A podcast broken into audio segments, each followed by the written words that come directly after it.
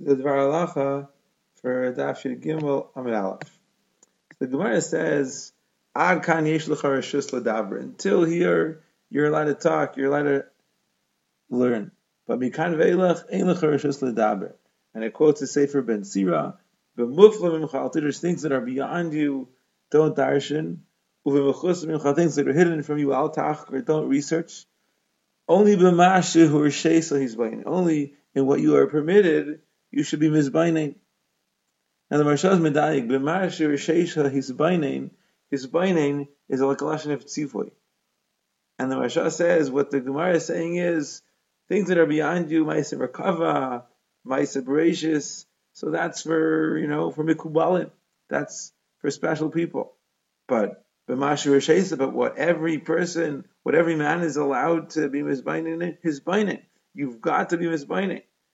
In other words, the Maharsha says that tzivoy is a mitzvah to study the ma'aseh bereshis to learn about the Rabbeinu Shalom and the existence and the hachreach of the existence of the Rabbeinu Shalom from Isaac Bereshis. So according to the Maharsha, the Gemara here is telling us that a person is required to research using science and using philosophy to research the existence and the, the logic behind and the proofs towards the uh, the existence of a Kadosh Baruch Hu and the Bria Salam. And the truth is that this has been for more than a thousand years uh, a long-standing machlekes between the Gedali Adayas. The first shar in Chovos HaLevava is, called the Shar Yichud. And there, Rabbeinu Bachai writes in Paragimel that anybody who is able to, to be chayker, to research this Indian, of the uh, of the existence of the proofs towards the existence of a Kadosh Baruch Hu using his svara, using his intellect, he's obligated to do so. And he says the Torah is mechayiv as this when it says v'yadat hayayim v'hashivais There's two levels. The first level is v'yadat, you have to know, and then there's a level of v'hashivais you have to bring it into your heart. And how do you bring it into your heart? That's by researching and by finding proofs to the existence of Hashem, to the creation of the world. The Maharshal also in his beer and the Smag says is a mitzvah asay laha'amin and lishmaya.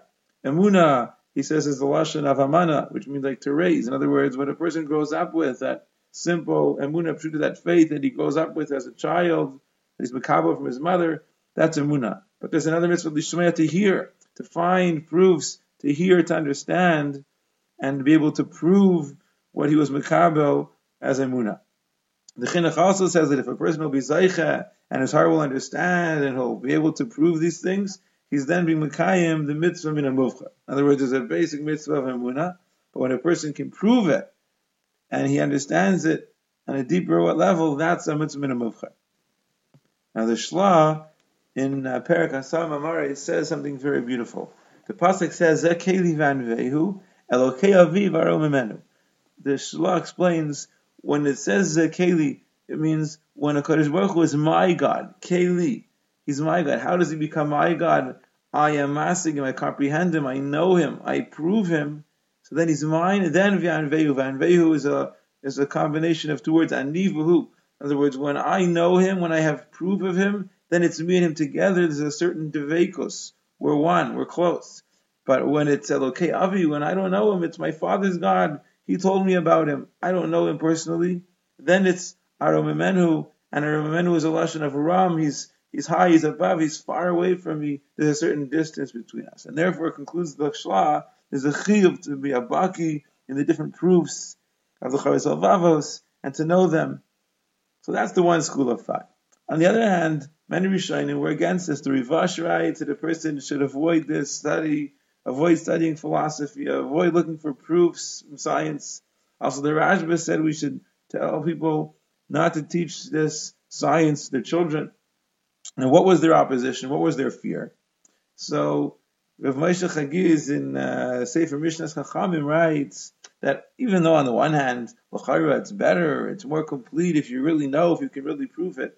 But mitasheni, if your amunah is based on proofs, Somebody can come along and slug up your proof. You can ask a question. You can poke a hole. You can find a flaw. And then what do you have? So therefore, it's safer to have an amuna that you just know is true, and you don't necessarily know the proofs, but you know that it's true, and nobody is going to be able to shake your amuna. The Gra in his beer on Yoreh De'ah, Siman Kuf Ayin Tes, he writes that the Rambam, because he studied philosophy, he was drawn after them, and he said that when the Gemara talks about Kishafim and using different Shemus of Hashem and different lachash, different chants and different kameyas, the Rambam said it's all sheker. And the Gemara says, Chas b'shalom, these things aren't sheker, these are kipshutan. And there's a pneumius there. In other words, this is al pi Kabbalah, al pi the Chachmas Emes, and it seems that the Rambam was somehow denying this. And the Sefer Keser Rosh, written by Rav Chaim Volozhiner, writes that the Gra loved and recommended people learning Sefer Chovos HaLevavos. He would say instead of learning the Shar Yichud learn the Sefer Kuzari. And finally, there's Rav Yaakov Emden in his Sefer Migdal Ois said, Hare, this and our forefathers were there in Mitzrayim, they saw the Makkos, they saw Kriyas Yamsuf, they saw Matan Torah. We have no need for any proof greater than this. This is all so basic to us.